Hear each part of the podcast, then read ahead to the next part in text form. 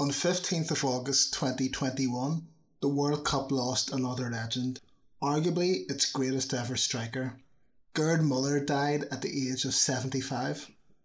The phrase world class barely does justice to Der Bomber's goal scoring ability. His records were mind boggling, his scoring rate phenomenal. He's the last man to hit double figures at a World Cup when he scored 10 in 1970. The four goals which he added in 1974 took him to a World Cup record of 14 goals, a record which stood for 32 years. Muller's predatory instincts, combined with his reflexes, agility, low centre of gravity, short bursts of speed, and his aerial ability, made him almost unstoppable in the penalty area. In this bonus episode of World Cup Rambling, I'm going to have a look back at Gerd Muller's World Cup goals.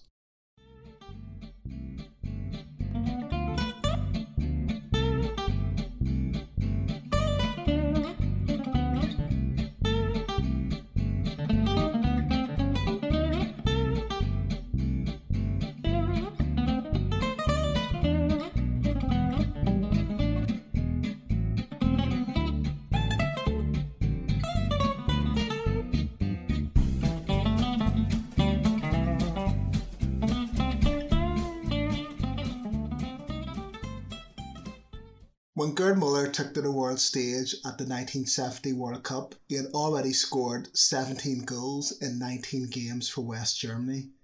Jeff Dawson described Muller as just about the most effective marksman in the world. Number 13 may be unlucky for some, but for Gerd Muller, it has yielded nothing but goals. Muller's first World Cup goal came in Germany's game against Morocco. The Moroccans, who were massive outsiders, were threatening a major upset when they took the lead. Uwe Seeler drew the Germans level before Muller scored the winner. Grabowski's cross went to the back post. Lohr's header came off the bar, and Muller, in full predator mode, watched the ball all the way, ignoring the Moroccan defender and goalkeeper before heading the ball in to give Germany the victory. Uli Hesse wrote that Muller didn't score meaningless goals, and as you'll see, so many of his World Cup goals were equalisers or winners or goals to put Germany ahead. In Germany's next match, they were trailing Bulgaria. Labuda scored the equaliser, and then Labuda went down the right to cross from Muller, who scored with a low shot from inside the six yard box, an archetypal Gerd Muller finish. As in the Morocco match, Der Bomber had put Germany in the lead. In the same match, he scored a penalty, a side footed into the top right hand corner of the net. And then he completed his hat trick with a header from near the penalty spot.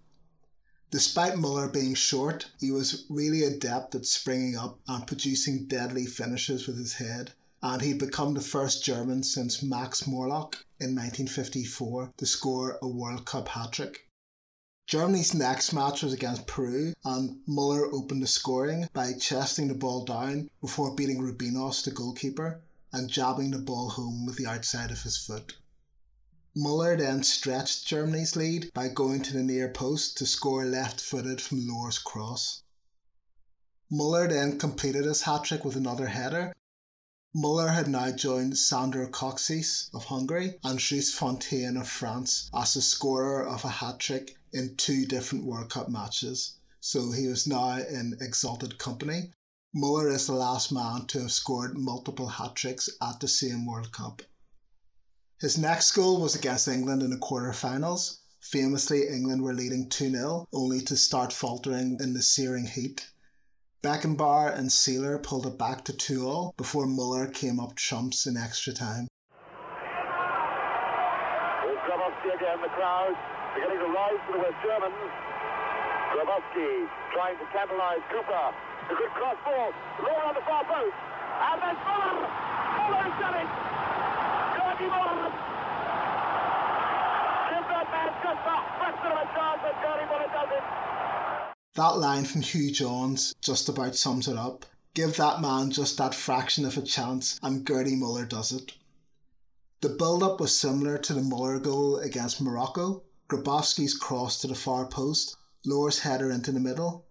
This time, Muller, eyes on the ball the whole way, leapt up to score an acrobatic volley past Peter Bonetti. A few seconds before that goal, Hugh Johns had said on commentary that Muller had been kept quiet, but as per usual, he'd found a sliver of space and he'd exploited it to the full. That's what made him such a great striker. Brian Labone, the England defender who could only watch as Muller scored the goal, said much later, Muller didn't miss many from six yards, did he? Next up was the roller coaster semi final between Italy and West Germany. Italy were leading early, West Germany equalised right at the death to take it into extra time, and then the Germans took the lead with a trademark Muller goal. Muller in the box. Seeler's there, so he's held. Seeler challenging, gets a touch, and Muller is in there, it's over the line! It's uh, there! Gerd Muller! Done 2-1! Gerd Muller!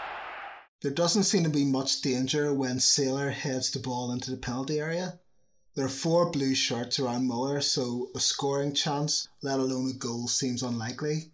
But Poletti, one of the Italian defenders, tries to chest the ball back to the goalkeeper, but he hasn't seen Muller lurking, and Muller swoops in, gets his foot to the ball, and knocks it over the line. The arch predator. Italy equalised before scoring again to go 3 2 up, and then Muller made it 3 3 with one of my favourite goals. Seeler up again! Muller! And there it is! Gerd Muller scores his second goal of the game, and that was Seeler to Muller. It's 3 3. Seeler heads the ball across the six yard box. Muller leaps like a performing seal, in the words of Jeff Dawson, and just about brushes the ball with his head, sending it into the gap between Rivera and the post. It's the way he leans forward in the air as he's going for the ball and just makes the slightest contact. One of my favourite World Cup images which I first saw in the famous Orbis Italia 90 binder, comes from this goal. It's Muller on the ground in the goal mouth, and it looks like he's having a lie down, but he's actually just equalised in the World Cup semi final. This is Muller's 10th goal of the tournament, making him only the third man after Kocsis, of course, in 54 and Fontaine in 58 to hit double figures in the World Cup. West Germany lost the semi final 4 3 and had to settle for third place. Muller won the Golden Boot and he finished off 1970 by being named European Footballer of the Year, and there was absolutely no doubt that he was the world's premier marksman.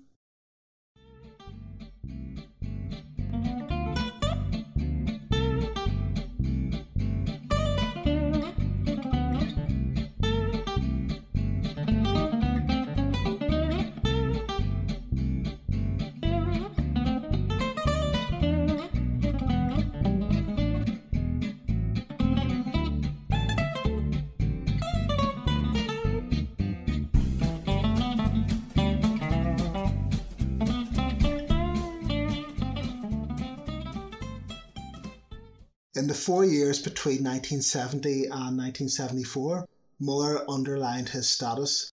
He scored goals in industrial quantities for Bayern Munich, including two in the European Cup final replay in 1974. At international level, he continued on the rampage, scoring two in the Euro semi final in 1972 and then two in the final. Chris Freddi described Muller as more unstoppable than ever by the time the 1974 World Cup came round. With West Germany having home advantage and a team full of world class players, they were amongst the hot favourites to win the World Cup. Muller's first goal of 1974 came against Australia when West Germany won the game 3 0, but it was a less than convincing performance. Muller scored with a near post header, again displaying his aerial prowess. Against Yugoslavia, Muller scored a goal which showed off his reflexes, anticipation, and quick thinking. Hoeneß went down the right and sent in the cross. Muller slid towards the near post, brought the ball under control with his left foot before kicking it in with his right, all the while he was sitting on the ground. 1974 was the era of the double group system, and Germany's match against Poland was a de facto semi final.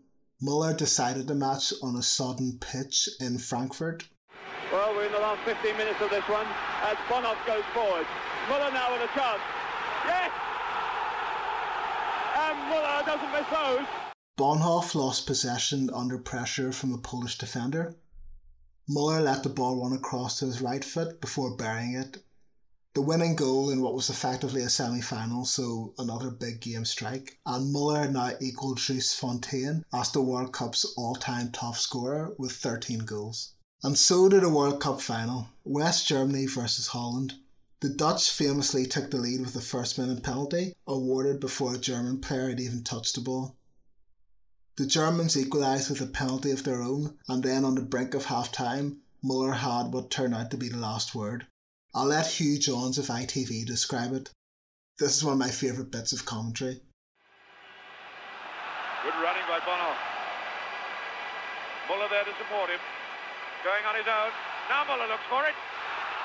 Gets it! Oh, that's the way that little man gets them! That's the way he gets it! It looked utterly impossible for him to swing his boot back and get hold of it. Wonderful run here by Bono. Now look at the way that ball seems to have got away completely from Muller. How did he swivel his hips to get that twist on the ball? Almost as though he's double jointed. It's 2-1 West Germany and Gerd Muller keeps this fabulous goal-scoring record of his going. I actually think that's amongst the greatest bits of commentaries ever on a World Cup goal that's the way that little man gets them. That's the way he gets it. I think that just sums up Gerd Muller in the penalty area. This is the biggest goal of all, the winner in a World Cup final, but as a finish, I think it's very underappreciated. On the face of it, it looks like a straightforward striker's goal. The winger goes down the line, crosses to the near post, the striker takes a touch, and then scores the goal it's one of those goals that looks simple, but if you tried it down the park with your mates, you'd end up being carried off on a stretcher or a forklift truck in my case, with a dislocated hip and a twisted ankle. Bonhof beats his man on the right and sends the cross towards Muller. Muller's touch looks like a miscontrol as the ball runs off the side of his foot and drops behind him, but this is Muller, so I'm sure he knew exactly what he was doing. He then stretches his leg back wraps his right foot around the ball and generates the power to get the ball low across the goalkeeper and into the far corner. Fantastic, like one of my favourite goals. This is Muller's 14th World Cup goal, breaking Dries Fontaine's all time record. And Muller's 14 goals had come in 13 matches, which is an insane strike rate. Having Muller in your team was almost the equivalent of having a guaranteed goal Fittingly, this was Muller's last World Cup goal and his last international goal. He finished with 68 goals in 62 appearances, and his final goal for West Germany had brought them the World Cup, the ultimate big game goal. And referee Jack Taylor has. End of the game, and West Germany have won the World Cup. There's the man who did it. Gerd Muller. The crowd rising to West Germany. Gerd Muller, his 68th goal in 62 internationals. Muller retired from international football that very night. A run in with the German FA officials over the players' wives not being allowed into the victory party prompted Muller, as well as Overath and Grabowski, to stand down from international duty. Although I've read somewhere that Muller had told Helmut Schön before the match that he was quitting the international team anyway. It seems weird to say that a player like Muller, who in World Cups alone scored 14 goals, including a winner in the final, is underrated, but I think he suffers from that tendency for people to say, oh, he just scores goals. Hmm. And if you listen to pretentious, highfalutin Noels, you know, we're not supposed to appreciate the art of just scoring goals anymore, but I won't hear a word against Gerd Muller. Opportunism, being in the right place at the right time, that's a skill in itself. I spent years in playground football and youth club football hanging around the penalty area before unleashing my killer finishes, so Gerd Muller has always been an inspiration. If you can't appreciate a magnificent goal scorer like Der Bomber, then you know I can't help you. Nobody can help you. Muller himself said, You need to be able to score goals blind. You need to know where the goal is without looking. If you need to think, it's already too late. Muller's most mind boggling stats have only really been threatened or equalled in the last decade by the likes of Messi, Cristiano Ronaldo, and Robert Lewandowski, and they've had a lot more opportunities. Imagine what records Muller would have posted if he had been playing over a dozen Champions League games every season, or a 38 game Bundesliga campaign, or playing in expanded international competitions. Muller was the supreme marksman who consistently delivered at clutch moments for both Bayern Munich and West Germany, perhaps the greatest big game player that there's ever been. Muller's 14 goal World Cup record was broken by Ronaldo at the 2006 World Cup before Ronaldo himself was superseded by Miroslav Klose in 2014. Klose also overtook Muller as Germany's all time top scorer with 71 goals in 137 appearances. But Klose himself said, I wouldn't put myself at the same level as Gerd Muller. I needed many more games to get to his number of goals. That says a lot about him. You can't compare anyone to Gerd Muller. His achievements are unique. Without a shadow of a doubt, he is the most ruthless, the most dangerous striker to have ever played in the competition. R.I.P. Der Bomber, king of the penalty box.